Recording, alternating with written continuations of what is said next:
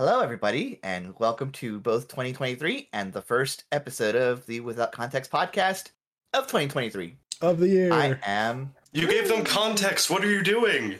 I am uh, one of your co-hosts, as usual, Decibelty. I am joined by Sharky Hat, of course, and we've got Benin back. Uh, if you remember our episode on, we're just kind of shooting the shooting the breeze about game game dev theory. Um, well, we have we have them back, and Yeah. they uh fancy they had a fancy new trailer that we all kind of watched together just now. yeah, and for uh, some that we will clarification, link at the if bottom. for some clarification, if uh, they if you all do remember that past video, uh, the name was uh, Rabbit Dev, Rabbit Run Rabbit Dev, one of those things, and I think we had uh, Aidan as the uh, title of the episode. So this is the same individual, and they're back because yeah, as Deca said, they did Yes. drop a. Uh, their company dropped a trailer recently that we're excited to talk about. So Cat's out of the bag, baby. yeah, Uh, uh, when worst you kept secret.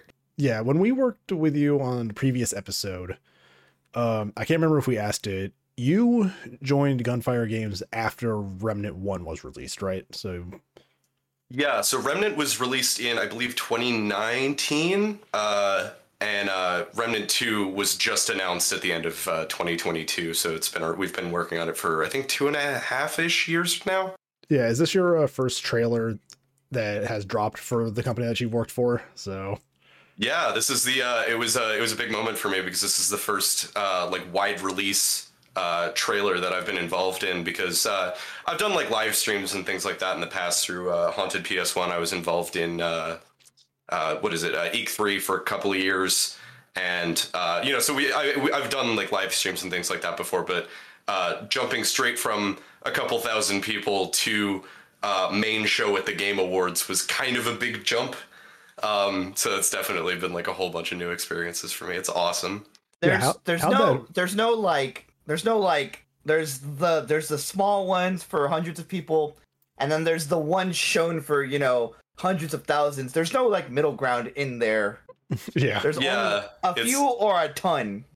yeah, It, it's definitely a wild experience because you know I- it, it's neat being part of like specialty shows and things like that, but it's crazy to just you know go on Twitter and see the name of something that you're working on trending without you even knowing about it and like you know without having to search it or anything. It's like oh there it is. That's awesome. yeah. And uh, I can only imagine like the emotions that came out when that trailer was released because you're like, this is what I've been working on for you know so long, and finally it's getting to the point where it's about to you know be finished and come out, and that hard work's gonna pay off.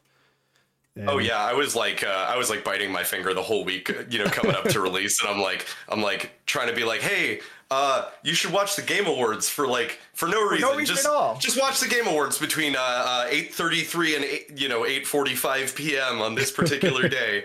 Um, Wink, to- for, totally for for legal reasons, for no abs- absolutely no reason at all. Just I'm just not watch the Game telling-. I'm not telling you what it is. I'm just telling you when it is.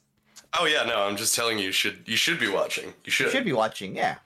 Just, And just it looks watch. and it looks great.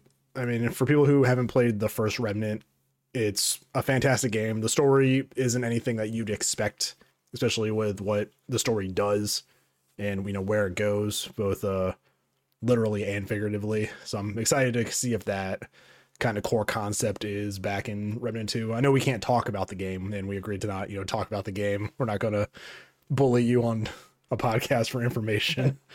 Not yet. not yet. What? Um when, when the game drops. Oh, what is the release? Oh, is that is that out yet? No. No, so it's um I don't know uh, how specific the the release date has gotten, but it is coming soon. Um, PM. Got it. yeah. I don't think we actually have a uh, set release date yet, but I'm just double checking to do my. as of the Game Awards. So I'm just doing my due diligence as yeah, yeah, yeah. yeah, it's just this Uh, year. This year. yeah, this year. So. Cool. Soon TM. But yeah, it's Soon. been it's been really rewarding to like work on a project with people who care so much about um, you know the end goal and like are, are really invested artistically in what we're working on because like you know uh, Re- the first Remnant game, like at least from you know what I know about it, because I never actually got to like work on it. Um, a lot of it has been inspired by um, like creative work uh, and and specifically creative formats that uh, people at the studio liked. So it, it, it was really funny for me, and one of the things that made me want to uh, you know go to Gunfire and like work on their games is how much the uh, backstory to Remnant, like the original game. Is almost formatted like an SCP. Um, Yeah. It's it's just really interesting to me because it's you know you see all these games that are like you know leaving lore throughout the world and stuff, but it usually feels like it's like oh okay well here's the story dump. Um, but with Remnant in particular, I remember myself like as I was playing it, really feeling uh, like the things that were being described had actually happened in the place that I was exploring, uh, and I just I just remember thinking that was like a really cool thing. Uh, and it just made me uh, made me want to work on the game even more. So Yeah, I think that's the one word that can describe Remnant is variety. Uh, I mean, we'll go into spoiler territory. It's going to be kind of a boring like talk about it. So if you Spoilers, haven't if you haven't 1. played Remnant One, which you should do, I definitely do it. Uh, what got me is like when I see Remnant gameplay and I'm like, okay, this is like a Dark Souls game. I see the worlds in the situation it's in. I see you know the route and everything, and I'm like, okay, so we're gonna be going through like different cities and stuff like that, or different city areas, and then it's just like, nah, man, we're going interdimensional. there's like, base baby. it's like there's going to be multiple dimensions, hmm. multiple worlds, and a bunch of different enemy types, and I'm like, okay, hold up a second, you're doing what to me right now?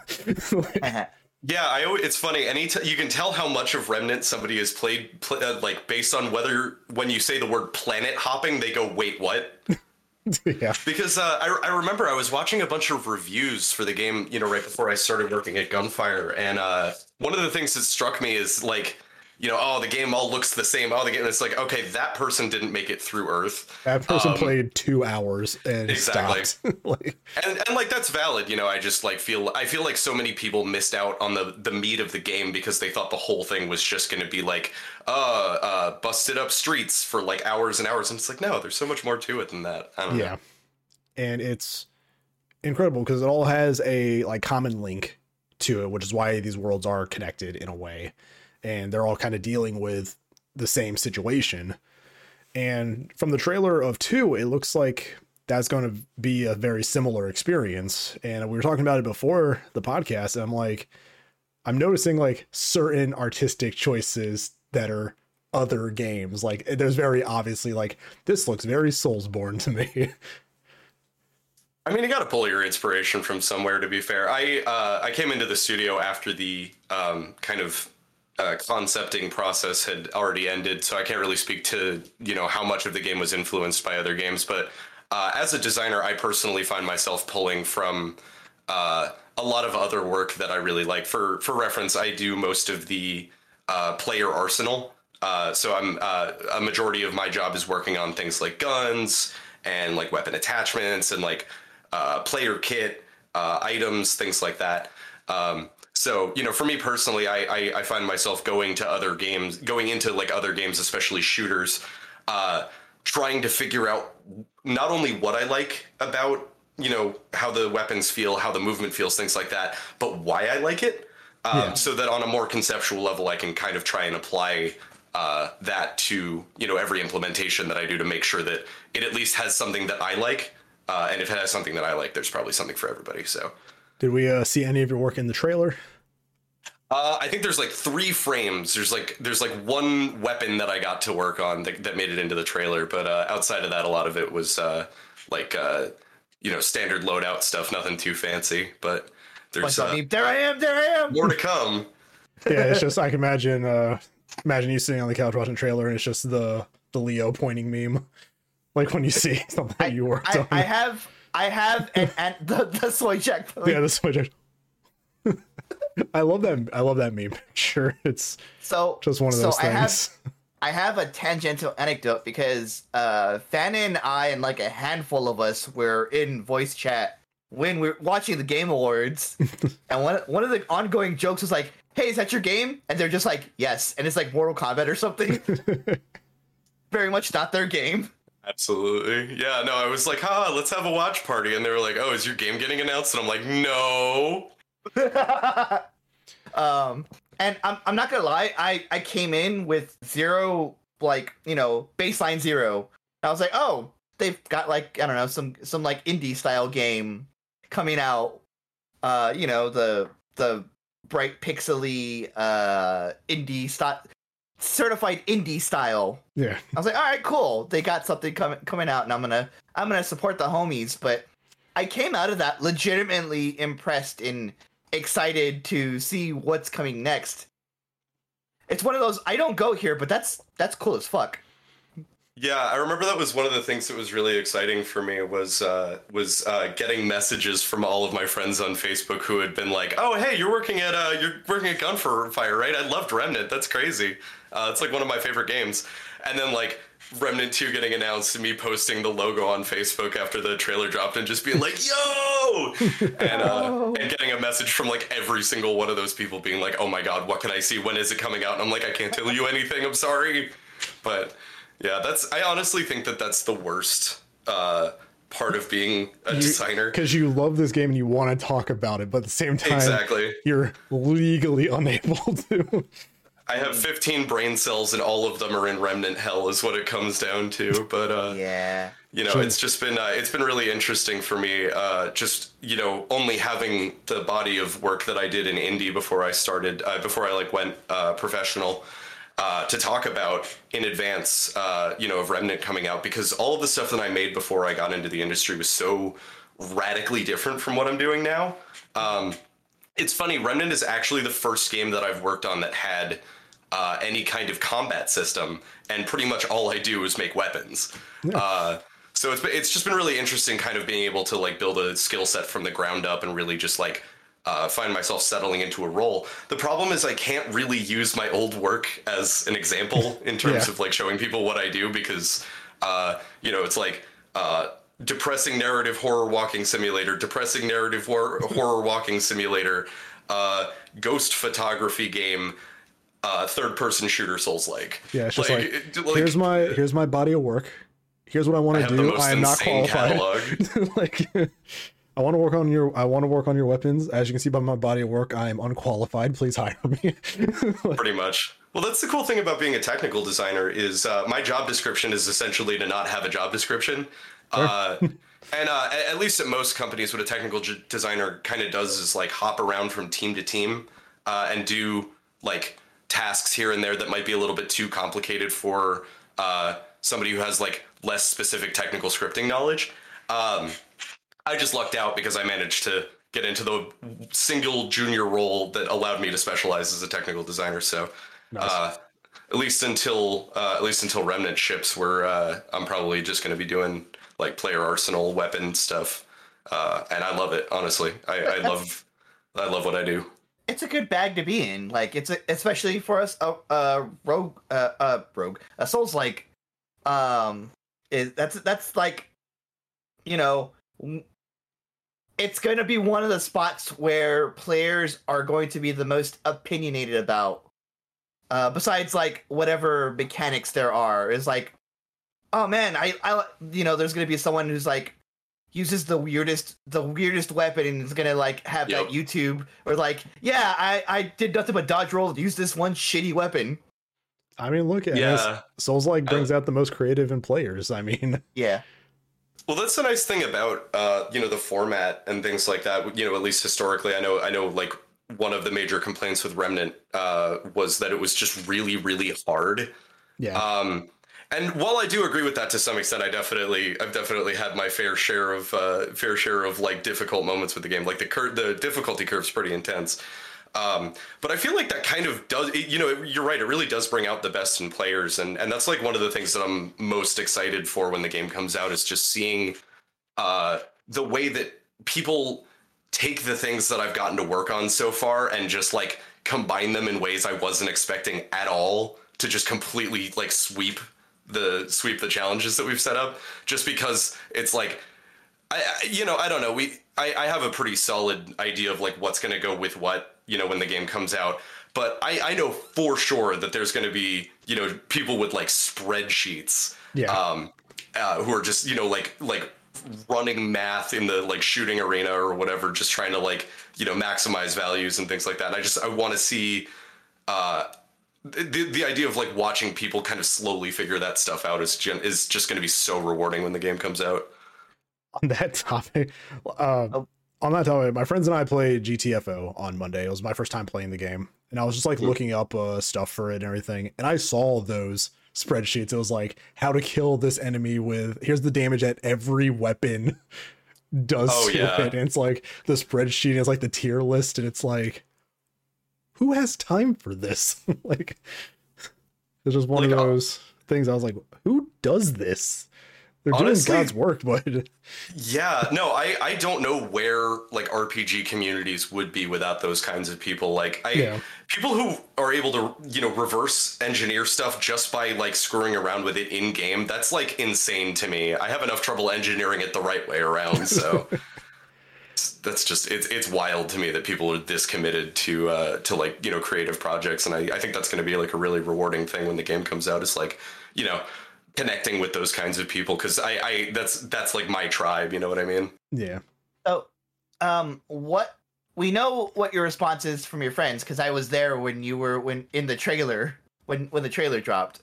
Uh, what has the general like ran, random person on Twitter experience been like so far? Uh, since the trailer since the trailer dropped and going moving forward. Well, first of all, uh, thank y'all for that. That really did mean the world to me, by the way. Yeah, Um, but we we were yeah. all like we were all like shut the fuck up, shut the fuck up. you what's going on? I love that. Um, but yeah, you know the the uh, the the public response has been mind blowing. I think we're at almost, uh, if not a little bit past five million views uh, on the tr- like the official accounts trailers, not even including the other uh, you know repostings of it. Uh, and people seem so excited. You know, I, I'm seeing. Uh, you know, I, I spent the whole night of the Game Awards just scrolling through uh, through the the like hashtag Game Awards. Uh, uh, like the hashtag thread and uh, you know i just kept seeing like oh you know i'm really excited for like armored core and remnant 2 and i'm like yeah and then, uh, you know i'm saying oh you know hades 2 and remnant 2 the the sequel time and i'm like yeah you know so uh, you know just getting to see you know how many people were excited for not only for the game but like you know we're mentioning it in the same breath as something like uh, like you know a new armored core game or a sequel to hades or whatever it's just um, not something that I was expecting, but something that I was incredibly like you know pleasantly surprised by. Uh, I know a lot of people have played the first one, and I know like you know a majority of people who have played it like to you know to any extent have really really enjoyed it. So uh, you know, but just seeing like I don't think I think I saw like three tweets that weren't like like you know people like chomping at the bit for the game. So that was uh, really really exciting for me as a as like a first time uh, major release. Looking at the uh Awesome. looking at the game award trailers, it's just finally some good fucking sequels. like, Yeah, this is a good year for sequels, honestly. Mhm. but um again, we can't like talk about the actual game itself and everything. But I think that Yeah. what I liked about Remnant, which is something that is different from a lot of Souls games to an extent, is the three man team that you could potentially have, like the multiplayer uh, you know, side of it and everything. So I think that difficulty curve is there with the except with the expectation that you know it's going to be a co-op thing going into it. Yeah, and it's really interesting. Uh, you know, it's sorry, this is like a, a like a real like an important uh, Souls-like design philosophy moment. Um, the the reason that the difficulty curve feels so different, uh, or at least like from my kind of uh, understanding of it, is that uh, it all uh, like it all has to do with the fact that it's ranged combat. Um, you know, you think of uh, like a you know like a melee system, and uh, you know you're a guy with one sword, right? Uh, it might be a big sword, but then it's going to go slow, right? Um, but there's you know so but so if I'm using a sword and you're using a sword, we both have to be like you know this far from each other to hit each other. But there's no way for a guy with a sword to deal with three guys who are all 30 feet away from him with a shotgun. You know what I mean? Um, so it's been interesting to see the ways that the actual game has had to become harder than something that would be, uh, you know, potentially like just like a like a melee only game, or at least something that's melee focused. Uh, specifically because it has to account for the players being all over the place and doing three different things at once. Uh, so yeah, like adding adding in the ranged element of like you know uh, like things like guns uh, has uh, completely changed the philosophy around difficulty in particular, and I think that that's something that like Remnant really has going for it in terms of like a hardcore experience. Yeah, and I can see that in the design of some of the boss levels. If you just had a player situated on different spots of the room, you know, if that boss wasn't spawning in the minions like it does, then you know, it's just people two people picking it off while one person's running around in circles trying not to, you know, get hit by it. Yeah, you've got one dude with aggro boost with just like a giant crowd of enemies chasing after him with pitchforks. You just have two Fuck, guys, fuck, sitting- fuck. just two guys sitting back with repeater rifles, just pinging away at it. There Oh, you go. that, you, that's that's kind of how MMORPGs have been going since like before World of Warcraft. Yeah, Yeah, you know, it's Got- it's really got tank interesting. stats. Yeah, you got tank stats and you got DPS. exactly, but I, I think that there's a lot more uh, kind of opportunities for roles in a in a in a party in um, Remnant than there would be in something like Dark Souls. Because you know, with Dark Souls, you have to build your character for solo, pri- primarily at least, uh, just because the game is a little bit more focused on that. Um, but you know, if you know you're going into it with a team setting, like you're playing with two of your buddies, you know, your friend always likes to play medic, you like to play range, and your buddy likes shotguns. You know, it's uh it's like a little bit you almost have to have like a solo character and a, like a co-op character if you really want to uh, get the most out of your build i feel like and i think that's something that um, the soul series generally don't have because it's just you know three dudes hacking away at a big guy uh, you know for the most part when it comes to like boss fights and stuff I, that's like a gross oversimplification but you know what i mean Yeah, definitely can it's see that. bit I can definitely see that being like why the curve is as it is because it's Mhm. just if you had three guys going in with you know submachine guns, these enemies are a normal group of enemies is just going to go down. So it's like, oh look, we have our fodder, we have a few of the big guys, we have some flying like aerial opponents, and everybody has to kind of divvy up, you know, what's happening.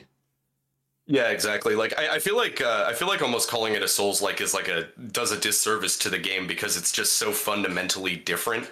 You know, yeah, it has a dodge roll with iframes. Uh, it's really hard, and there's consumables. There's a poison swamp in the first one, I guess.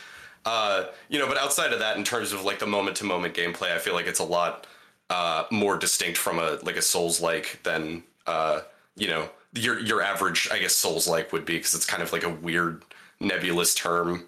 Yeah, I think it'd be more like I would say probably not even like giving it you know like the height like the shortened title. It's more of like just a third person like shooting role playing game.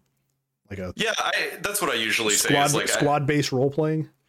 Yeah, squad based like third person ARPG shooter. Starting to I make it guess. sound like more like Destiny then. Uh, yeah, you know, there's there's a lot of there's a lot of Destiny talk. It's uh, I would argue that it's it's What- what, almost three-man closer to like yeah. it's almost like throwing the characters from Destiny into a Dark Souls game. I, I I guess. Yeah. It's like it's like it's hard. It's so hard to explain because the the the enemies, the, like the the enemy behavior in Remnant is also so different. I feel like Yeah. just because you get like a lot more varied enemies, just because it's not games as a service, and you don't, uh, you know, the goal is to essentially polish each moment rather than uh, trying to be able to create. Uh, I get it, it- it's just like a different set of priorities. I feel like in terms of uh, like the experience, but I feel like you know Remnant is a smaller package with uh, enemies that are a little bit more varied, whereas something that's planning on having like a continued life cycle would design its enemies differently to be able to kind of fit into like more environments and things like that. Uh, just so you can build like raid dungeons and things like that where you'll see a lot of the same enemies, I guess. Yeah, Remnant is like a complete meal where like games like games as service are like fast food. You can pick it up when you want it, but you don't have to you know eat it all the time. It's just like, hey, I want to play some Destiny, but it's like with Remnant you can be like pick it up, finish it, good. You got a, you know, A to B experience. The story in itself in that game is wrapped up. You've had hours of gameplay that haven't been repetitive in the sense that like a Destiny game would be repetitive. So I actually, I it's it's funny I, that you mentioned that because that's kind of a, a philosophy that I've come to recently. Just because I, uh, I I started playing Fortnite recently with uh, with a group of my friends, just because you know I had two weeks off from work. Uh, I'd been wanting to try it. I just taught myself to surf in CS:GO and played Fortnite for that whole break. It was awesome. Um, but yeah, you know, it's it's so interesting uh, for me because I've generally really not enjoyed multiplayer games uh, in the past. I used to play a lot of League of Legends. Uh, Sorry you for know, the loss. I, yeah, I know. I, I got to We the all- point where I was only playing support because the people that I was playing with were like, anytime I, I, I took like any amount of kills or anything, they'd like Mm-hmm. yell at me. So I, I only played support and I played so much that I, I think I gained like 60 pounds that summer because all I was doing was like waking Oh, up playing League of Legends Oh, and falling back asleep. Um, but I got really good at it. I could uh, I could solo bot lane with Thresh um, before the rework, so I was uh, pretty proud of that. But yeah, you know, I I, I always uh, I use I think I just used to play multiplayer games with people who were like more focused on winning. Um, whereas you know the people I've been playing Fortnite with, I'm finding that I'm just not really caring about how we place and just kind of having fun, you know, murdering people on the way to the center of the circle. And I'm like, you know, I'm never going to be as good as these kids who are like, you know, off from school or whatever and are, you know, spending their whole day playing Fortnite. So like, why would I get upset when I don't win? You know, and I think that Yeah. that mentality in particular is uh, something that's uh, made me enjoy multiplayer games a lot more. But I, I would agree, it's kind of just like I, I, I, it's like fast food, but like not in a disparaging way. Like Yeah, it's it's just- just like it's just it's it's good it's good fun, and then you can put it down and you're done. And uh, I think that that's like a really valuable thing, especially for people who don't have like time to sit down and play a video game or whatever. So so there are there are like sit down restaurants where like uh you know quality inconsistent you're not sure what you're getting but when you're in the mood for like and this is hashtag not an ad when you're in the mood for like mcdonald's you know what you're getting when you go to mcdonald's you you know you're getting you know a crushed patty uh you know cheese uh you know all that and all of that stuff i'm fucking hungry now um Yeah, me too. But yeah, it's like Uh, it's you know it's hard to it's hard to stop at Olive Garden on your way to work. Yeah, uh-huh You know what I mean? yeah. I, uh, it's hard oh, to find man. the Now I'm time hungry, damn it. It's hard to find the time to sit down and complete a game that you know, even though it has a definitive end, it's like you still got to sink hours into it. You know, games like God of War or Horizon or Witcher Three. You know, those games have you know double digits of hours uh, to them. When Destiny, it's like okay, you can play it for a few hours every now and then. Sure, by the end of the current season, you know you're not going to be anywhere near the power level to do the you know end game stuff for that season, but you can still play it to your you know liking. Yeah, absolutely, and I, I- think that that's something that um, you know a lot of people miss out on, and uh, who are maybe not as as like I I I don't even know what to, what word to use, but it, it's it's hard to hit like hit your head against a wall in a harder game uh, than it would be to just like play a couple of rounds and just you know maybe get some wins or whatever. But you know if you only have like two hours a day to play a game, are you gonna like bash your head against a wall about you know a boss that you can't beat in some game that you're playing by yourself, or are you gonna go hang out with your friends for a couple hours? Yeah. You know, just like you know shoot some other guys and just like you know talk about whatever. Um, so I, I really do think it's like just kind of a I used to view those all as one experience, and I thought that's why I didn't like multiplayer games. Um, but you know, I don't know. I've just been thinking about it a lot lately. I uh, you just also hang around with better people yeah, It's, it's it's just nice to have like a good experience at this point, and like actually have a multiplayer. I'm probably actually going to play Fortnite when I hop off this call. Um, but yeah, I don't know. It's just like uh, it's like a nice excuse to like see friends I wouldn't be uh, hanging out with otherwise. so So add Fannon on epic games right now hey, Yeah, that's I'll, what. I'll get a should have got a creator code set up. Damn. Yeah, see, I'm in like the weird like crossroads of those two mindsets because my friends and I played a lot of Destiny 2, but over time, like they've dropped out of it and I kept playing. So I'm playing Destiny 2 by myself or with randoms whenever like it has a matchmaking mode. And I'm doing that, you know, days on end because I want to do like the end game stuff. I want to hit that, you know, power cap for the season, do the end game stuff, get all the completions for the season, etc. But it's just like, is this really worth me playing by myself for two to three hours, like every day, running the same activities each week because of resets? You know, like is me doing the same thing every week in the same order with randoms most of the time. Like it's just I was like, you know what? I'm I'm not going to play Destiny 2. I'm going to get into GTFO. And then after like 3 hours of gameplay on Monday, I'm like these sessions are long and they are difficult. like Yeah, I think that's been one of the that's been one of the kind of interesting things about uh, you know, I, and I'll talk I'll stop talking about Fortnite at some point, but I think that's one of the things that hooked me in was the fact that like you know, I I've never I've never been able to like get into MMOs personally. I, I I've never had the attention span for it. My ADHD is real bad. Um, but I think that's one of the that's one of the neat things about Fortnite is there's no real like permanent loss if you if you like don't play. For for example, like you know you get like League of Legend has masteries. Uh, uh, you know, Destiny has like you know the loot grind and stuff like that. But you know, just being able to pick up that something that's round based, and the only thing I miss out if I'm not playing is like an extra like color for my Doom guy skin. Uh, I feel like that's like it's like I it's making me want to play rather than having to play to keep up. Yeah, Um, Destiny has that like a- power creep is what drove me crazy about all these games historically. Yeah, Destiny has definitely has that. Bungie has been trying to alleviate it by making, you know, seasons they'll end for like the focus and then the next season will come in, but the activities from that previous season will still be available for you to do the triumphs and everything. But it doesn't fix that fear of missing out, that FOMO each season because once that season ends, if you didn't get that weapon for like, you know, a rank reset in PvP or something, because you can get a weapon each season if you reset one of your three ranks there if you don't do that that season, you can't get that weapon. So like you have to play enough that season to at least reset. And it's like this is not but this is still missing out. Like just let me have this for a year. Like let me take my time over a year, get these four weapons, and then you can drop your big ass content drop and I'll be ready to go. Like Yeah, I, I, I feel that. I, I kind of feel like this all falls under the the like Dan Dan Olson concept of line goes up. Um and it like I, I feel like I can't keep up with games that are line goes up. Like I see why people like them. It's just not for me personally. Um just because like, you know, if the line stops going up, I stop enjoying it. Whereas, you know, if it's just like a you know, play and then stop whenever I feel like it, that's definitely like that's that's how it works best for me anyway and uh, that's how I manage to spend the least amount of money, which I think is why people don't do it that often. You know what? You know what game is really good about like you're gonna, you know, it has uh, a pass obviously, but you you you like you said it's just like it's just cosmetic stuff and it, that's fine. Uh Marvel Snap actually is really like the rounds are like a minute and you're done and you go to the next one if you want to and you're done after like a minute. You stop playing it.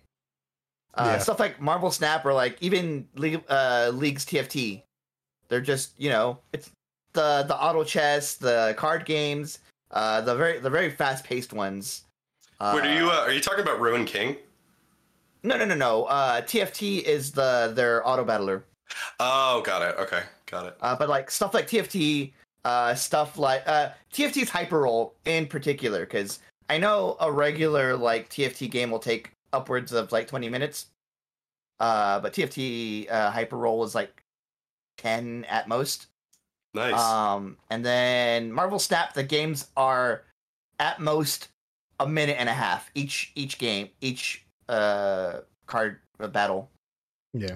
And I feel like that format works really well for mobile in particular, just because like if you're on your phone playing a game, you're probably like waiting at a doctor's office or whatever, uh, and you you only need like five minutes of gameplay.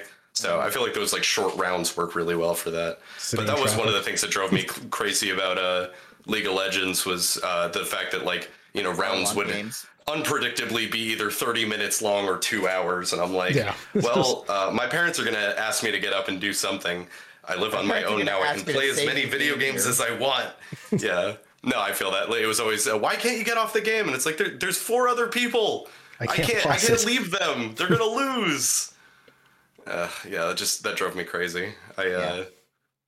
Playing more of my PS2 again since I finally got all the uh, stuff needed to hook it up to my capture card. I can hey finally get back that to must have been a hunt Well, I had a I had the PS2 for a while. I don't think I've told this. I think I told the story on the podcast once where I accidentally guilt tripped myself into buying a PS2 because I Oh didn't. yeah, I didn't You know when mentioned our we had a local retro store, and I didn't know that they closed at nine o'clock. for some reason. It was like a Saturday night or a Friday night. I thought they'd be open a little bit later, or it might have been eight o'clock or something. But I showed up like ten minutes prior to closing, and I was like, "Oh shit!" I wanted to like come in and kill time and stuff like that, and then you know go home. So I'm just looking around and I see them like kind of just standing around, and it's like, okay, what do they never have when I come in here? They never have the flat PS2 with like the top loader with an actual controller. It's always like a third party one. So I'm like, hey, you guys have a uh, like a slim PS2 with a original controller? Yeah, man, we have one right here. We just got it in a few days ago, and it's like a nice silver one. And I'm like, oh, shit. so then I go like, Now I have. Now I have. To I get go it. and like find some games, and I'm like, yeah, man, I like to pick that up. I love that. But uh, I ended up I picked up a uh, converter to HDMI and everything, and so I was making sh- seeing if that could hook up because I want to play some old games again because a lot of modern games aren't doing it for me anymore.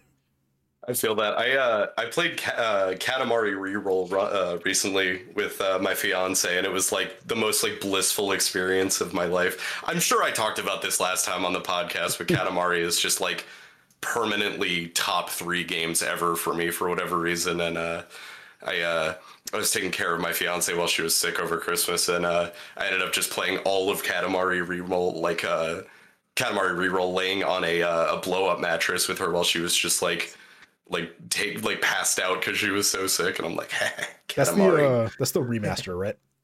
yeah, yeah, yeah. It's got like the expansion of widescreen. It fixed a bunch of the bugs. A lot, a lot less like weird PS2 texture artifacting nonsense. Uh, it just it looks really good. Uh, it, it's a lot more vibrant than it was uh, on the original release and stuff. yeah, but- like games like that, those deserve remasters or remakes. yeah. I saw a thing a few days ago. I didn't check to see if it was valid or not, but they've announced a the first Horizon is getting a remaster, and I'm like, that game came out like five years ago. Like, what do you mean? It still looks Well- good. like, Still holds up. if you want to hear my if you want to hear my cynical theory about that, uh, I think that people I think that game major game companies are a little nervous about putting out special editions anymore because everybody used to clown on Skyrim for that because it's been released on what like 15 different consoles and it's never like you know Skyrim remaster or whatever it's always like Skyrim like legendary edition Dragonborn edition um, Your edition. uh, goat kicker edition, like whatever, you know. But like, I feel like instead of doing like blah blah blah edition and then just releasing it on the PlayStation Six or whatever, uh, they're starting to do like you know HD remaster, and it's like it was it was already HD. yeah, because I Games think have like, been HD since the PS2. What are you talking about? yeah, because I think it's like it's the first Horizon just being like natively released onto PS5, and I'm like, but didn't they give you the upgrade from PS4 version if you bought the PS5? Like, isn't that one of the games that had like the free upgrade? like, it's just I'm seeing stuff like that, and I'm like, I think it's just The Last slapping of Us is remaster. one that's like yeah, that Last of me. Us is getting remastered onto new consoles, and I'm like, it still looks better than games currently. what do you mean?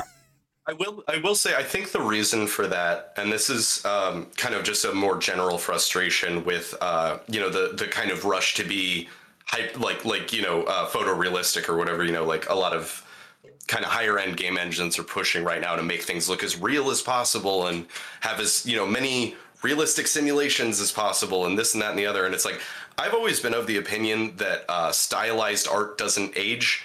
Um, It doesn't. and I think that I think that in getting kind of obsessed with the process of making your game look as real as possible, uh, a lot of uh, like modern games have pigeonholed themselves into this spot where they're like, all right, well, um, this was the best looking game that had ever come out at the time.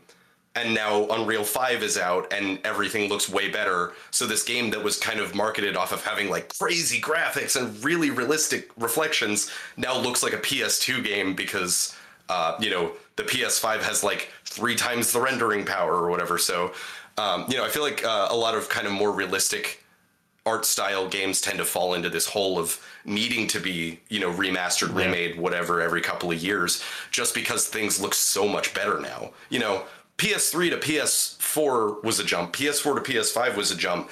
But like i don't know dead like dead space still looks great. I've Um, replayed the first and second Dead Space recently, and sure, the facial They look animations, fantastic. the facial animations do kind of show their age, but like everything Mm. else in that game looks so good for Yeah. what they made it in. And Yeah, then you got a game recently on the same topic, like Callisto Protocol looks great and everything, and I like the idea of using real actors now as like video game characters. I could, I definitely like that trend we're seeing. But at the same time, it's like they put all that effort into how it looks. The game ran like shit. like I, It's I've heard mixed things about the Callisto Protocol. Honestly, I'm very curious to play it um, because my first two impressions of it were two people whose opinions I trust. One of whom said, uh, "This is like this game sucks. It's the worst thing I've ever played." And the other one was ju- just put up a clip of them giggling as they animation canceled through the the like melee combat in the game.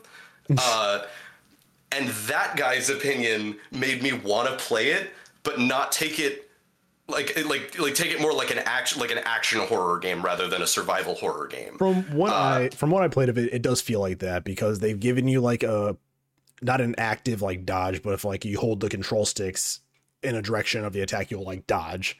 So people have been going through and just like running through the game and hitting things like it's a speed run. But uh yeah that's that's what i keep hearing is that it's it almost plays more like a brawler than like a Yeah. survival horror game. And honestly if if you ask me i feel like the kind of like oh it's dead space but better thing that the uh the like advertise uh the advertising campaign for the game was doing like almost might have done it a disservice. Uh, it really drives me crazy when you know um marketing doesn't quite understand what you know the essence of a thing is so they try to sell it to people as something else. And then when they get something that wasn't you know what it was kind of advertised to be they're like disappointed rather than being like oh that was never the intention and it was supposed to be this other thing and it's really good at being that thing. It's just not like how it was depicted i guess. Yeah. Uh, in a movie sense, uh, I think there was a lawsuit uh, about the movie Drive that did that. Is because the trailer for Drive made it seem like it'd be like a Fast and the Furious style, like action movie, but the movie itself is like a more slower paced, like character driven like story. So this one lady like sued the studio for uh, misleading her with the trailer. it all comes back to kangaroo jack Oh no. that that trailer the trailers for that movie uh like destroyed like destroyed me i i was so excited for like a wacky animated kangaroo adventure uh because the entire trailer used the one scene where they like get hit over the head or drink cactus juice and hallucinate Yeah. Uh, it's like a it's like a like a like a boner comedy heist movie. It's not even for kids. Like why was this why was this being advertised on Cartoon Network as a talking kangaroo movie? Because nobody would have watched it otherwise. But like Yeah. I don't know. I I, I watched Kangaroo Jack and I don't think I've I I don't think I had ever felt disappointment like that. but like if you had just told me like oh yeah they put a sweater on a kangaroo and he ran away. It's like okay that's a movie. It's just not the movie you're showing me. I guess. Yeah. And uh, I think the last uh God, I can't remember. I think it was Army of Two with the Devil's Cartel. The trailers for that like focused on the two bonus characters you got, which were two rappers that were like put into the game, like their character models and everything. And it's just like that doesn't tell us anything about the game though. Like they're just showing who you can get with it. like Exactly. A I, game. I personally think we should be putting more rappers in third person shooters. I miss the 50 cent games for PS2. they actually they did Blood in the hit. sand.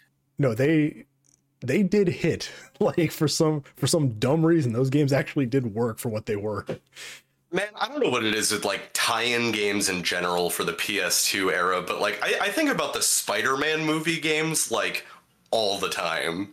The Spider-Man games were ridiculous, and the uh, X-Men movie games were always really, really good. the uh the punisher had a tie-in game for ps2 and it was just like a really good like third person shooter where you just brutalize criminals Oh, you know what? You know what? Which, which one was uh, really, really good? Was the SpongeBob movie? Because they like took all the tech from Battle for Bikini Bottom or whatever and just like made more of it. and like no one knows about this game, but it's so good. It's like everybody wanted a, a Battle for Bikini Bottom sequel, and it's like you already have one.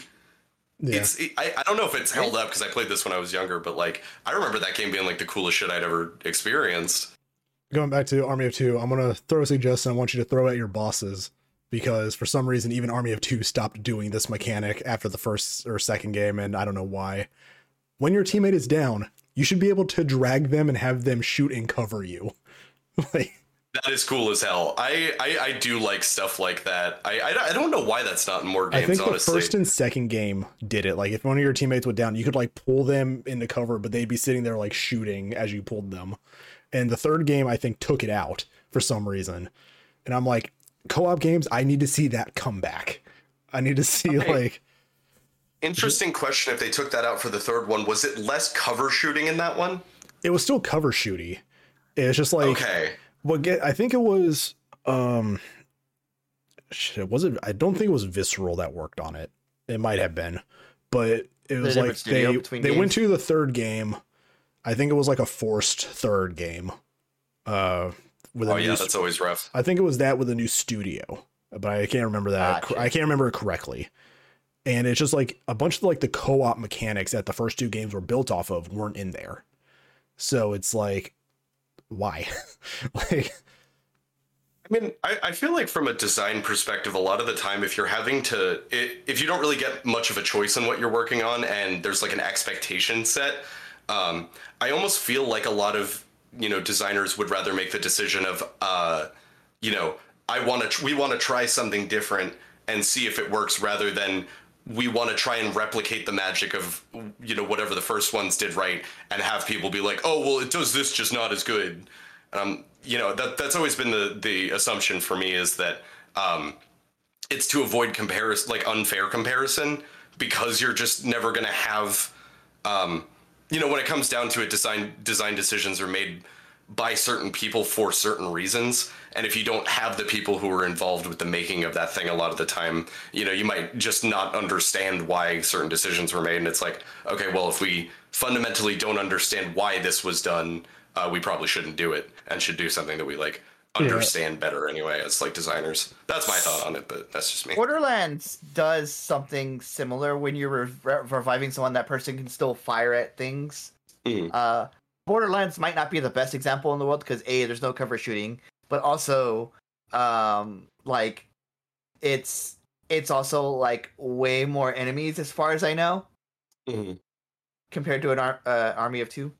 Well, the reason I ask about cover shooting specifically is that um, you know in a lot of uh, kind of more cover shooty mechanic uh, based games, or at least things like uh, like Gears of War, um, you know, like or like early uh, cover shooter games, uh, the enemies tended to be a lot less aggressive in terms of uh, like coming towards you unless they were like specifically like a guy with a melee weapon.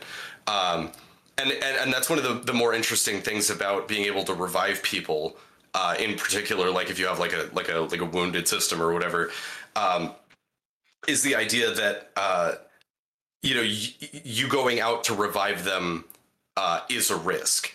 You know if if there's a bunch of guys behind cover and your buddy was running between cover to you know uh, you know go take some guy out or whatever you then have to like stand there for 10 seconds being shot at. So it's like oh you know i need to make a strategic move to like you know lay lay suppressing fire or whatever. But you know if your if your buddy just goes down behind cover then you just crouch and revive him. And it's like Yeah. um you know so it's, it's always interesting to me to uh, because i feel like uh, the best player mechanics are ones that are tied inherently into the way that the enemies work.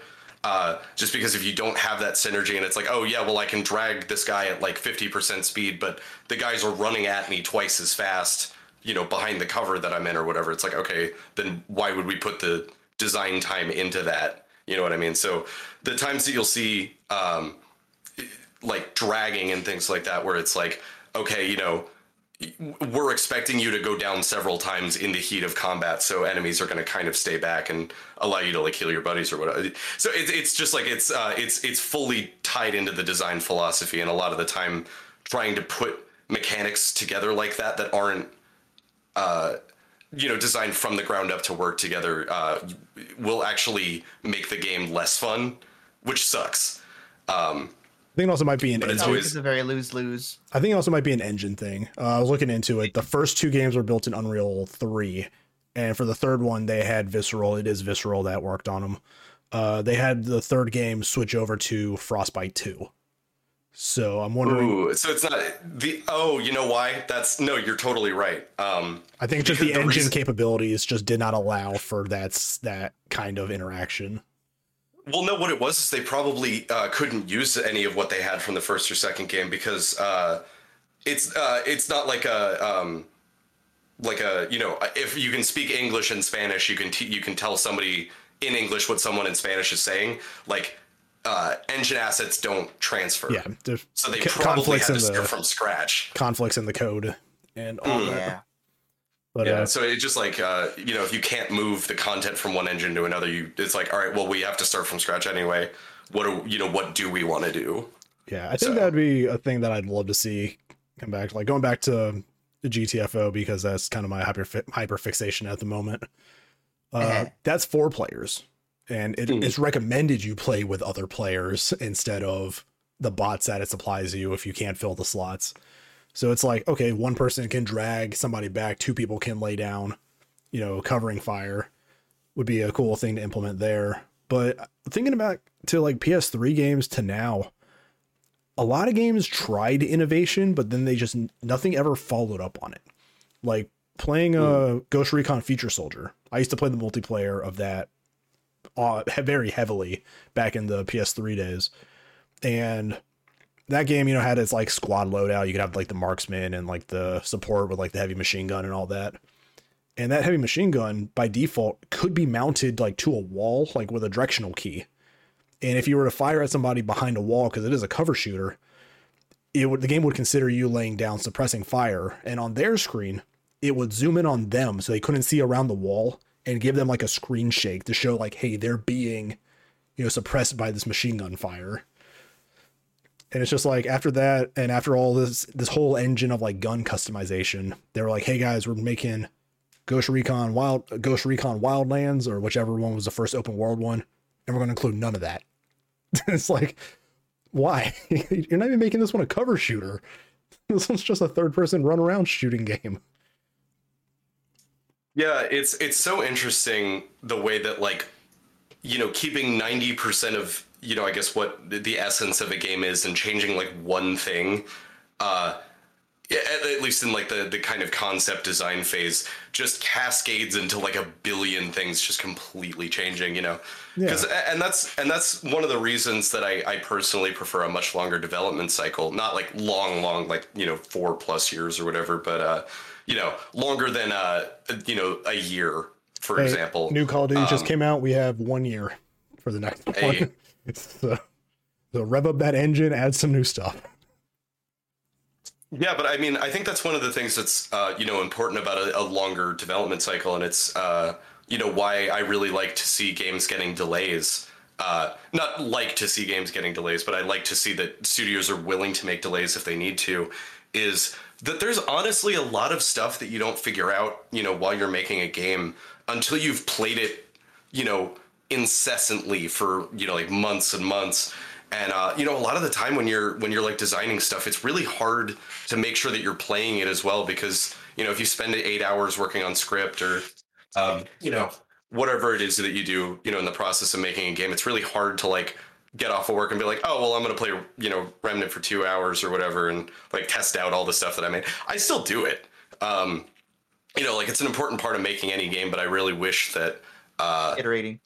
yeah, you know, no, iteration is like really just very, very essential in the process. And like, you know, I feel like I feel like the game is a lot better just because it's kind of you know we've been working on it for a couple of years now.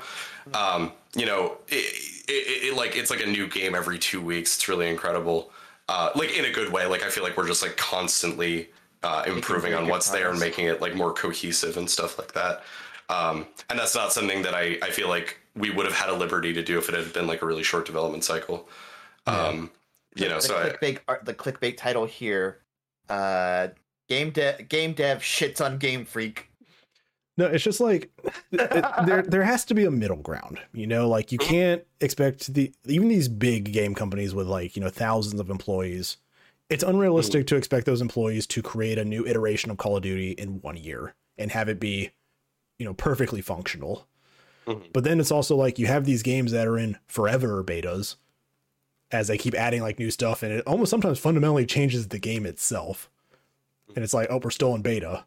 But then you have these games that are like, okay, we spent like a year or two in beta. Here's our release, and now we're gonna start changing stuff. But then you have, was it like Star Citizen that's been in development for fucking eight years now? Here's Yeah, I, I wish I was more familiar with that story, but the uh, like like like Star Citizen, the start the process of making Star Citizen. I, I I'm curious about it. Like I'd love to be on a, a fly on the wall, but the one that always comes to mind for me is uh, is Duke Nukem Forever. Yes. Uh, I am oh god. I am fascinated by Duke Nukem Forever as like a case study in it's been overtaken.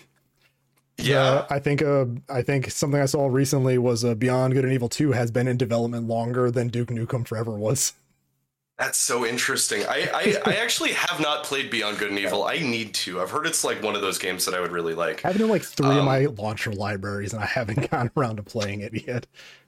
Yeah, I think I played like the first 15 minutes. It seemed interesting. I just like uh It's one of those don't know, games that people like talk about. kid. It's so weird. It's like it's one of those games that people talk about, but I haven't personally met anybody who's played it.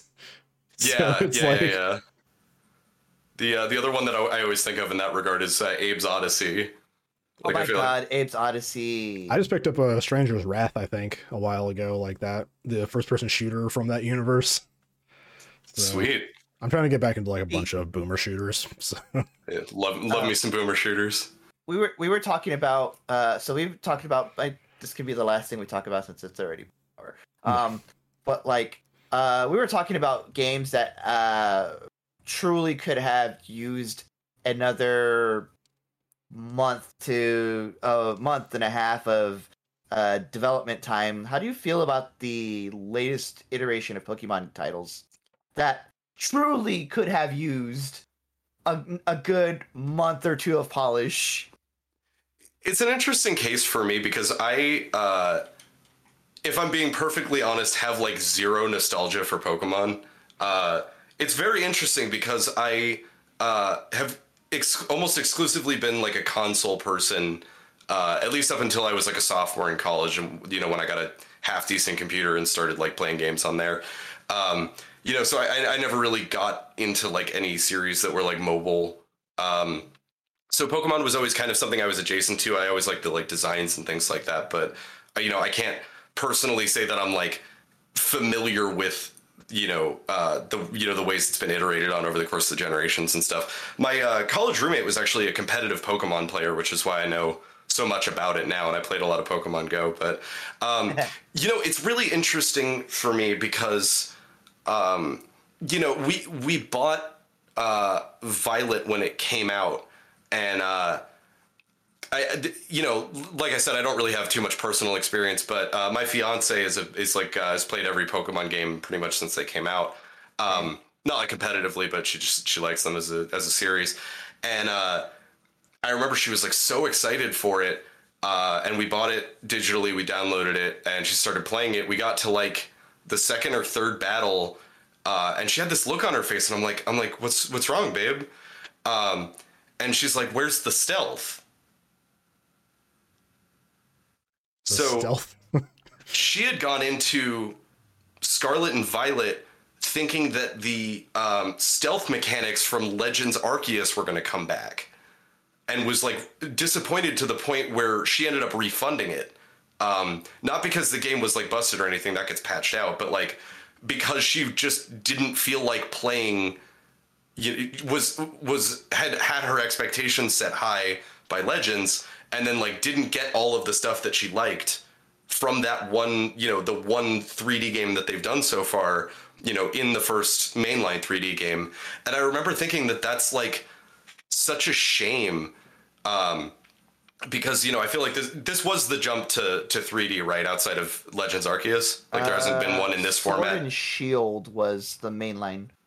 Sword Was and it- Shield was the first first main line. Was it on Switch? Yeah, it was on Switch. Oh, oh, okay. Well, yeah, but it, all right. In that case, my, my argument's kind of kind of screwed. But It's, it's one of those things um, where it's like, oh, that mechanic was taken out yeah, from a new iteration despite working in the previous one. Like, Well, from what I understand, that's uh, that's actually like a like a, a way to keep value in the games. Is it's like, oh, if you want uh, a Pokemon that follows you in the in the Pixel generation, you have to play like Heart Gold or Soul Silver. If you want, you know, this, you have to play Black and White. If you want that, you have to play this. And it's like, you know, I understand wanting to make sure that like the game, you know, the the experience for each one of your games is like completely unique and is able to kind of stand on its own, regardless of like you know how far back in the series it was but at some point you do have to make changes to a series in order to keep things uh, you know fresh and interesting and i feel like it does a real disservice to um, people who are are you know kind of getting into the series for the first time to not uh, you know, it, at some point you start being held up by the DNA of your own series, essentially. So it's like, how much of this core experience do we have to preserve in order to call it a Pokemon game or whatever? Um, you know, so so you get into these new iterations, and there's things that could theoretically change in a way that would improve the game's experience, but can't because it has to have those things in order to be a Pokemon game, essentially. There, there is enough change as far as like core mechanic. There is a there is like a stealth mechanic, Mm-hmm. um, but it's just kind of tiptoeing in the tall grass, waiting for the Pokemon to move, and then Yeah. tossing a ball at, from behind them. Uh, it's not. I I never played Ar- Arceus, so I don't Mhm. know what that mechanic is. But Yeah. That's as far as I know the hide the hide mechanic. Yeah, that was one of the really interesting things for me playing, you know, like the bits and pieces of, of uh, Arceus that I did get to play is that it al- the movement almost felt like uh, like Phantom Pain. Like th- there was like a like a- Really? yeah, yeah, no, oh no, the, movement in Phantom Pain is fucking weird. I, times. Yeah. I love it, but it feels like Arceus, doesn't it? Like I don't, I don't know if you've played it, but it. Uh, Oh no, I haven't played a Pokemon I- I- game since the original Gold and Silver. So valid. But yeah, you know, I, I I remember like playing the game a little bit and being like, this feels familiar. Why does this feel familiar? But the, the I don't know, the movement system in that game just felt You just start hearing Natural. kids in America now. Yeah. Oh my god. But yeah, you know, I just remember I remember like really being excited about the way the movement felt in that game, and then I, I'm pretty sure it's just like regular stick movement with no like dodge rolling or anything in uh Oh, in Scarlet and. Violet. Uh, I that is a like like Sharky was saying. That's a very distinct movement pattern. I the thing is like I thought when I first started when I sat down to play Phantom Pain the first time, I did the movement. I was like, this feels off because like I had vague memories of one and two.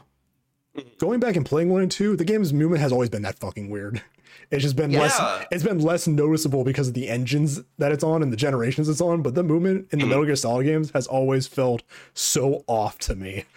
like, Well, I almost I almost feel like that's on purpose because it forces you to be a lot more precise with the movements that you're making Yeah. uh, if you want to stay in cover, but it does allow you to more easily move the way you would need to move to hide, which I think is actually kind of cool. Um, you know, and I, I I personally am like a like a you know, I know I know it was kind of a mess, but I personally really really like Metal Gear Solid 5. Um like 3 is still my favorite, but uh you know, 5 was the first one that I played cuz I I only had a PS4 at the time. Um so like that was my first experience with Metal Gear, which is insane. Um but you know, I I, I I'm a huge fan of the series, but I, I um, it's interesting to me having played that one first because it made the other games I think feel more natural. So when I, you know, when I finished five and went back and played, you know, not so much one, but like two in particular, you know, it already felt a little bit closer to what I would expect than what I would, you know, like if it had been kind of more of a modern control scheme and and uh, you know prioritized a little bit uh, Yeah. things prioritize things a little bit differently in terms of like how you interact with the environments. And Metal Gear Solid, Metal Gear Solid is that game series that did that iteration after iteration correctly by It- adding a little bit to each game. Mm. So uh, that said, if you start at, if you start at one and don't play any of the other ones and just play five, you're like, what the fuck happened here? because you're not going to get Yeah, that's an that, insane jump. you're not going to get like the ledge climbing from two. You're not going to get that open Yeah. world feel from three. You're not going to Yeah. get the weird cinematic moments from four. It's just like Mm-hmm. it, it- he's always built on something, and five does feel like that culmination of this is everything we've learned over our little changes each game. So Yeah, and I, I remember that was one of the kind of crystallizing moments for me when I was playing through the series for the first time that like really got me interested in in in the decisions that were being made about how the player interacts with the game specifically. Because I had to skip one because it was driving me crazy. Uh, not having an analog stick was just really driving me insane, and I was playing. uh, I don't have access to Twin Snakes, tragically. Um, so I ended up playing uh, Sons of Liberty uh, like right after I finished five, and uh, I thought I broke it. I thought I, I thought I was doing something wrong because Olga was just like shooting the crap out of me, and I, I kept dying over and over. And I'm like, you have to hold a button to look down the scope. What? and then I thought about it, and I'm like, oh, you have to hold a button to look down the scope.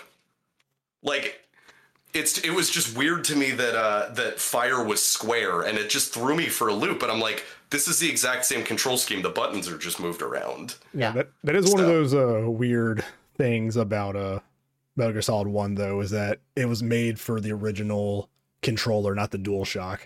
So you're playing you're playing this top down stealth game. And then everything from two and on is like, okay, we now have these things called joysticks that can help us figure stuff out. Man, I I- like Like the invention of fire. I have so much trouble with D-pad controls. I don't know why. It's just like never quite sat right with my thumbs. But like, I keep forgetting that that was a thing that the PlayStation had, to, had to put up with. It was like the first like few months of the PlayStation's life and the first like dozen games that came out only had the D-pad control. And then like we're putting out this game, here's a new controller to go with it. well, that's why you see uh, tank controls so much. Is you you know the, you're limited from a 360 degree range to four polar options. You know what I mean? Yeah. So like theoretically, there was no way to measure like how far around the D-pad your fingers were or whatever. Uh, I think some like modern controllers can do that, but uh, you know, like for the most part, it was just digital up, down, left, and right. Um, you know, so there was no like turn; it was just up or right. Yeah. Um, and it's it's amazing how much um, inputs. Sorry, I, I'm like really fascinated by No, you're good. uh, like player psychology in particular and the way that like the designer's intent um, can be like kind of like can drive the player experience in ways that you wouldn't expect. Um, so like you know it, it- it's pretty much instinct at this point that like one of the shoulder buttons aims your gun and the other one shoots it. Um, you know, but at that point, what do you do with melee? If you have like a game where you you have guns and swords or whatever, like Remnant, for example. Um, Do not You know. make it clicking the control stick. oh I- my god! say- oh my god! I- hate that. Hate that as the melee Yeah. mechanic. Like put it on a bumper. If I have to keep clicking that right control stick to melee somebody, I'm gonna throw this controller through a window. Like Yeah, no, for real. triangle. That drives me crazy. I, but I also don't particularly like it being on the face buttons. I'm at the point where I'm like, I, I really like, uh, you know, not to not to toot our own horn or anything, but I really like what Remnant did, where it's like, okay, yeah, you can't hip fire your weapon, but uh, if you fire your gun while you're not Aiming aiming or whatever, you, you just use your melee. Exactly. So it's like, okay, if I want to hit somebody, it's always the same button. You know what I mean? And that frees up the whole rest of the controller to do whatever the hell you need it to. So I don't know. I just I thought that was a cool choice. Yeah. Well, anybody else got anything they want to? Man, I wanted out? Pokemon and I got Metal Gear Solid. I'm That's that is the- pleasant- that's- I'm pleasantly surprised. That's the pipeline of gaming. Everybody starts at Pokemon. Truly. You end up at the Metal Gear Solid franchise eventually. True. Everything's a Metal Gear reference. I uh, last last controller thing I'm thinking about. Uh, ever since the Game Awards, I've been stuck on thinking about uh, the uh, Armored Core grip. Are y'all familiar? Oh no! No. Oh no! when you uh, uh, so uh, I've never actually played one except for on a demo disc for the for the um The PlayStation the, what was magazine. it? that was a. PS that was a A PS2 Hut demo. Oh, Hey, Hey, let's go. oh, demo y'all remember discs. Yo Noid? Oh, you guys remember? Yeah. You guys remember my- demo discs? Oh my god, dude! I, I literally like demo like the PS2, the PlayStation Magazine demo discs are like a big part of the reason I'm a game designer today. It was I, a I have demo such fun disc? memories of those. it was a demo disc that gave me my first experience of Soul Reaver, and ever since then, I've Hell been yeah, trying to find a functional PC port, which I think they are coming out with because they delisted Soul Reaver on uh, GOG with an update Mhm. coming soon tag. So I think they are I, going to make uh, a functional PC port for that finally. I don't have any uh, insider information. I will say, like, I, I should clarify that now, but like, I would love to personally love to see Soul Reaver remasters. I think that would be cool as fuck. Soul Reaver Um, remaster. You just put them all on a disc. You have Soul Reaver one and Yeah. two. You have Legacy of Legacy of Kain, Defiance. Because the first Legacy of Kain is this weird like CRPG almost, Mhm. and it's like, yeah, just remake that in a different Mhm. style. um, So, and make kind of bring that uh, in line with everything else. But then just give me like the five game disc with ev- with all of You- them. You were asking about the armored core grip, and Yeah. it's it's this up here. Yeah, yes, it's this up here. Why is You're playing the game like this. oh yeah? Here, I'll 'cause push it, Todd. is, that, is everything in a wait? It controls backwards in that. Yes, it's backwards. Oh You're on my push to talk, Brandon. god. Yeah, you're on push to talk. So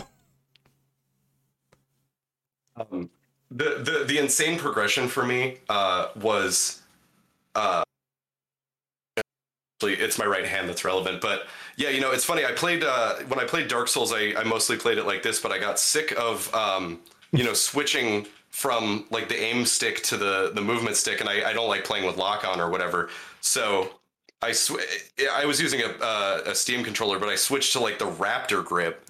so uh, I would use this for Yeah. uh, Estus and uh, dodge. I'd use my thumb uh, and then these two fingers to to like hit and do heavy. Mhm. Um, and then when once I got around to Elden Ring, for whatever reason, I started uh, I started playing like this on the right side of the controller. So thumb and then yeah no no. no. So I started I started bending my finger for some reason and brought my my like so I was I was attacking with my pinky. Um, but from what I understand, because I, I haven't actually played one, but I, I have a lot of friends who really like it. You actually play Armored Core with the sticks swapped, Yeah. uh, and then you control it like with all with both of your hands on the controller backwards. the And- fuck? I just Play well, like the thing about it is apparently the the control scheme is so complicated that you have to like in order to get the most out of your build and be able to use your like melee weapons and range weapons at once, you need to hold the controller backwards because you need all five fingers. And I think that's I think that's like the coolest thing that has ever come out of you're not supposed to use it this way, but I but yeah, I guess. Gamers built different. Love it. Love the innovation. FromSoft just continues to deliver from like 40 years ago. Yeah. Love it. I uh, I'm curious to see how like uh, like paddles on the back of it because I know there's a lot of uh, controllers nowadays that have The the elite Um, like controller for Xbox yeah. has that has like the two option. I always get called a freak for using the Steam controller, but it's the only one I have that has the back paddles, and I love it. I played one game on my channel with the Steam controller, and it was Half Life. That's I- not a bad choice. I never wanted to use that controller again in my life after finishing that game. I uh, I will say it's te- it's not the greatest thing in the world if you have to use the right joystick. If you Yeah. don't need the right joystick, it's fantastic. I played um I played Devil May Cry 3 for the first time with a completely customized control scheme on a Steam controller. Uh and it's funny because the thing that uh got me into it, uh, I love talking about this because it's like an actual like weird accessibility issue with that game specifically. So um I have fibromyalgia, right? Um I'm disabled. I have my card and everything. Um, but the one of the main symptoms is that uh, repeated motions, like essentially the stuff that you need to do to do like quick time events, is really really painful for me. Right. The problem is my thumb. The whole t- the whole time you're playing, you know, Devil May Cry 3 in particular, you have to mash the gun button to keep your combos up in order to get your like style meter up enough to kill some of you know to like get Devil Trigger and kill bosses and things like that. Um, so I actually ended up having to use the Steam controller because it was the only way I could get the turbo to work correctly. So I just started holding down the button with my uh, thumb, and then I'm like, wait, uh, why would I hold this down with my thumb? Uh, I'll just put it on the back paddle so I can squeeze the controller to maintain my combo and not like ruin my finger any worse than I have to. And then at that point, uh, I was using my my thumb only for melee. So I started switching the other controls around, and by the end, it like it looked nothing like the original control scheme, um, but it was just way more physically comfortable for me to play. Um, and being able to use both, uh, you know, these two fingers to maintain combos, I was eventually able to turn the turbo off. I didn't even have to think about my disability at that point. And I think that that's like a- one of the reasons that the accessibility experience is so important is being able to like, oh, you know, go from I can't play this game because I'm disabled to I've been able to customize this game so much that I don't even have to think about my disability. We That was the that was the thing that made me love Devil May Cry 3. Yeah, we did an accessibility episode of the podcast, I think with Haley when we covered like the exorbitant costs of like accessibility tools for like controllers and Mhm. consoles. I mean, that's that is its own episode, but like that could be a whole other conversation for another episode to go back over. But it's like for a, to play a game in that kind of setup, you're paying thousands of dollars. hmm and it's just Yeah. it's absurd it's almost like it's not helpful like you know it's just Ah, wild. yeah and that's it's- why that's that's part of why I'm really uh, excited that you know uh, the conversations that are happening on Twitter are happening right now, and we actually have like you know game design discourse in a public setting. Is that you know you can kind of uh, you know even if even if it's not native to the game that you're wanting to play, you know somebody else might have a solution for you. And the thing about it is the more uh, you know players talk about this and and push for accessibility and you know and really like make it a, a priority in terms of their like purchasing uh uh like decisions and things like that. Like oh yeah you know this game is something that uh you know i specifically want to support because i like what they're doing for my friends who like otherwise wouldn't be able to play games. You know making sure that conversation is happening uh, will incentivize more studios to like you know put in the work and really uh, make sure that their accessibility options are uh, you know front and center and uh, you know try and change the conversation around things like uh, gyro aim is the the thing I always like to talk about because uh, so many people take like personal offense to gyro aim uh, even being like hey do you want to turn this on like when you start the game and it's like gyro aim is the only way that I'm able to play a shooter on a controller um, personally because my hands shake. Um, so trying to like move intentionally with the thumbsticks is not easy for me at all. Um, you know, so I, you know, I, I'll go from being mediocre at a game and not enjoying it that much to uh, being completely cracked when I can just tilt the controller a little bit to like align my my uh, crosshairs and just use the stick for bigger movements. Um, and for some reason, a lot of people that I know are like, like, oh, you like gyro aim? Like, what are you talking about? You have bad opinions. And I'm like, it hel- it helps me. I'm I don't know, people- what people- the hell are you talking about? People get so up in arms about gyro aim in particular, and I don't know why, but it's like for anybody who has had trouble with shooters on controller, especially if you have like motor disabilities, um, or like fine like fine uh, movement disabilities, it's it's life changing. Like it really really helped me a lot. Um, you know, getting into uh, you know like like anything that's a shooter where I where keyboard and mouse isn't an option because it's my preferred schema. But anyway. yeah Well, Yeah. yeah we're coming about an hour 20 now so i think now would be a good time to the time moves. The time moves, but- We'll just keep man. talking, so I, I definitely mean, stop and me. the thing is, like, we love having you here to talk. So I'm pretty sure when you know the game the game launches or whenever some new discourse happens, we'll bring you back.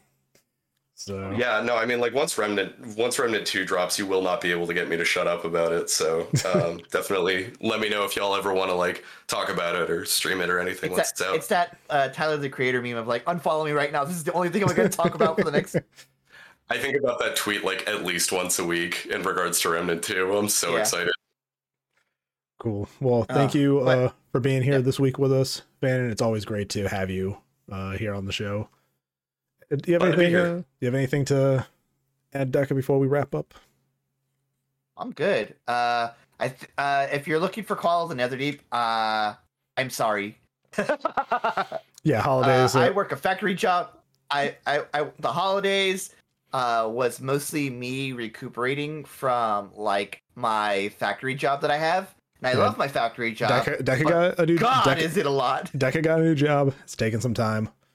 We had the holidays. Yeah. We kind of shut everything down, which is why we haven't had a podcast episode for the last several weeks, or we haven't had, you know, a uh, D&D game up on the other channel, or we have haven't had Call of the Netherdeep up on this channel. Everything just kind of stopped uh, for the holidays because of scheduling and all that. But New Year, we'll slowly be getting everything back onto a uh, a regular schedule. So it's uh, gonna be nice. But yeah, I think that uh, I think I have nothing else to say. Like Fan said, I could talk about just game stuff for hours. So I feel that I I'm like getting over a cold right now, and it's my first day of work back from uh, Goblin Week. Uh, I don't know if I've told you all about Goblin Week, but it's my new favorite time of the year. Um, we get a you get a you get a week off at the end of the year. no, I get I get two. nice. I get a week off from So- my job at the end of the year. So I I can't tell you how bad I needed that. Like honestly, it's it, it's it's it's so wild to come. Like today was obviously the like you know like caveman mode, just trying to get anything done kind of day. Like you know that coming back from break always is or whatever. But uh, you know it's amazing like how much more energy I have now and how much more excited I am to like uh, do work. You know just because I had like a couple of weeks off, but you know it's Oh. a good feeling. so again, just like big thing, just you know, take time for yourself sometimes if you can. Hell Like, yeah. en- enjoy, enjoy happen. those moments because by the end of the year, by December every year, if you have just Do it. been working on anything, you're going to be burnt out. Just take like a few days to You will relax. you will re- you will relax. We are no longer asking. This But- is a threat. But yeah. All right, if you want to take us out, Deca. Yeah. Uh, so as always, we will have Fannon's information down below. Uh, probably the link to where you can pre-order Remnant, I guess. I'm just There gonna is a Uh, link. We have a Steam page, I think. yeah, the Steam Yeah. Steam page. I think I saw one on GOG, I believe too. So, or maybe Epic, one of the Yeah. two. But there are some place there are launchers where you can get Remnant too. So Yes. Um, and pick up the other remnant while you're at it. Anyway, um, uh, I um, and we will have our information at the bottom as well. Um, Sharky, you know, get tiptoeing back into streaming, uh, every now and again. So pop By the in time- when he's if everything on my schedule works out, by the time you all are watching this, I might be streaming that night. These, these episodes come out on Fridays. I'm trying to get into Friday and Saturday streaming again. So yeah. we're currently playing through So, Yakuza pop in for Zero, and it is a it is a time sink. So Nice. I mean, if y'all ever want to like do a three man on Remnant, definitely let me know. I love that. I love to get back into it. I haven't uninstalled. I've uninstalled it uh, now for other stuff, but pretty sure I still have my save file and everything for my character.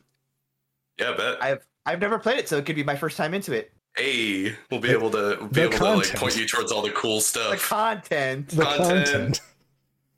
Uh, but yeah, um, if you like what we're doing, you can always uh, like the video, tell a friend, tell a friend to tell a friend, um, subscribe. Um, there are less there. I think the majority of people who engage with our content are still like not subscribed, which is a bonkers phenomenon to me. but hey, that's YouTube for you, I guess. Um, yeah, uh, we'll be here in the new year doing things. Uh, and this is without context for Deca, Sharky, Fannon, we're out. See you guys later.